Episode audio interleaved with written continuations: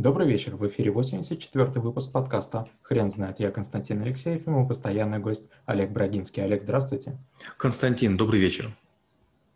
Хрен знает, что такое стрессоустойчивость, но мы попробуем разобраться. Олег, расскажите, пожалуйста, почему это навык?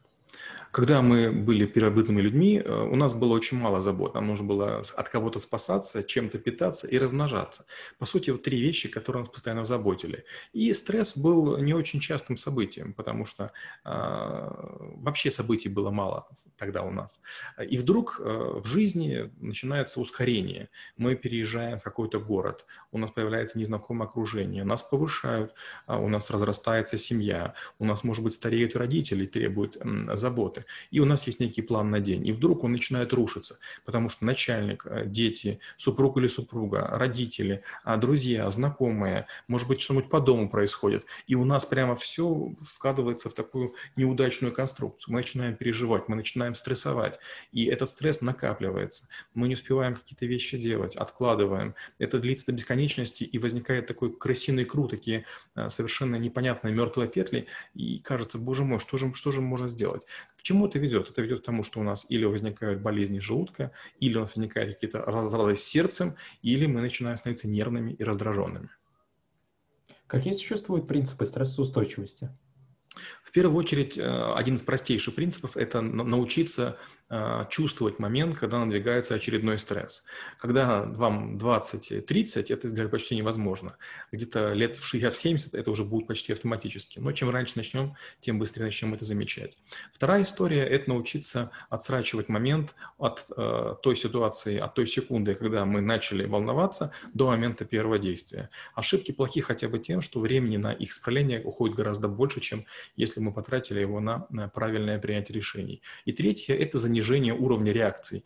Толку материться, толку кричать, толку на кого-то злиться. Лучше гораздо медленнее, спокойнее начать действовать, не, не совершая каких-то серьезных ошибок. У японцев есть потрясающая поговорка. Быстро – это медленно, но без перерывов. Каких ошибок стоит избегать в этой теме? В первую очередь, ни в коем случае не нужно заниматься а-ля а, медитациями, а-ля йогами, а-ля аутотренингами. А, не поможет. То есть, к сожалению, это все накапливается, аккумулируется, и в какой-то момент выплеснется, причем, скорее всего, на самом беззащитном а, члене вашей семьи или человеке из вашего окружения. Вторая история. Считается, что можно там побить грушу, можно там над кем-то проораться, можно там, не знаю, там какие-то резкие движения поделать. Тоже не очень хорошо. Через время это не будет работать.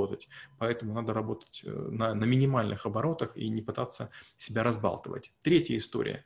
Ну, конечно же, иногда хочется плюнуть, э, как-то психануть, все бросить и сказать, докатись такой-то там матери. Этого делать нельзя. Представьте, у нас сейчас прекрасная жизнь. Мы одеты, обуты, сыты, войны нет. Представьте, если бы мы сейчас были на фронте, где в 43 году в холодных окопах, где нет туалетной бумаги, где нет еды, где вокруг смерть и вонь. Вот там было сложно. Сейчас не сложно. Можно ли пользоваться медикаментами? Я бы не советовал. Я знаю многих людей, которые пьют всякие настойки, настойки там, не знаю, подорожника, пустырника, там еще какие-то, а, валерьяны, может быть. А, тоже не помогает. Особенно это опасно для пожилых людей. Они входят в такую зависимость психологическую, при которой при малейшем расшатывании ситуации начинают при, принимать капельки, таблеточки и пилюлечки. И через время, опять же, это все не работает. Чем дольше вы избегаете э, препаратов, чем реже вы этим пользуетесь, неважно, они синтетические или природные, тем лучше будет их воздействие. Поэтому отложите их до самых сложных времен. А можно ли научиться навыку самому? Я думаю, что да. Есть достаточное количество разных книг, которые можно прочесть. Приход в школу трэблшутеров, он полезен только тем, что мы переработали книг 15 и выдаем, знаете, такой фарш, который уже там маленькими шариками, как мезе, кладем на язык. Если вы готовы эти книги прочесть сами, вам честь и хвала, будете знать материал не хуже, чем мы. Как вы преподаете навык в школе трэблшутеров?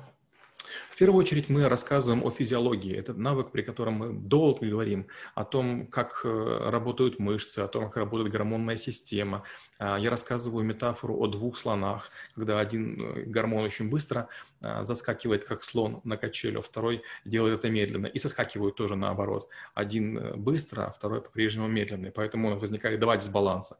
Момент возникновения стресса и момент того, когда стресс проходит. Это первая часть. Вторая часть я рассказываю о том, чем опасно в разные жизненные возрасты для людей разного пола стрессы. В одном случае это нарушение репродуктивных функций, в другом случае нарушение мозговой активности, в-третьих, э, какая-то отвлеченность, которая для некоторых профессий недопустима.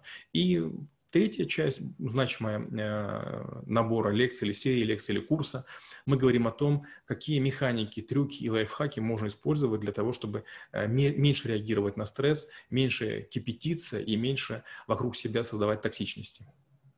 Вы не могли бы поделиться несколькими, пожалуйста?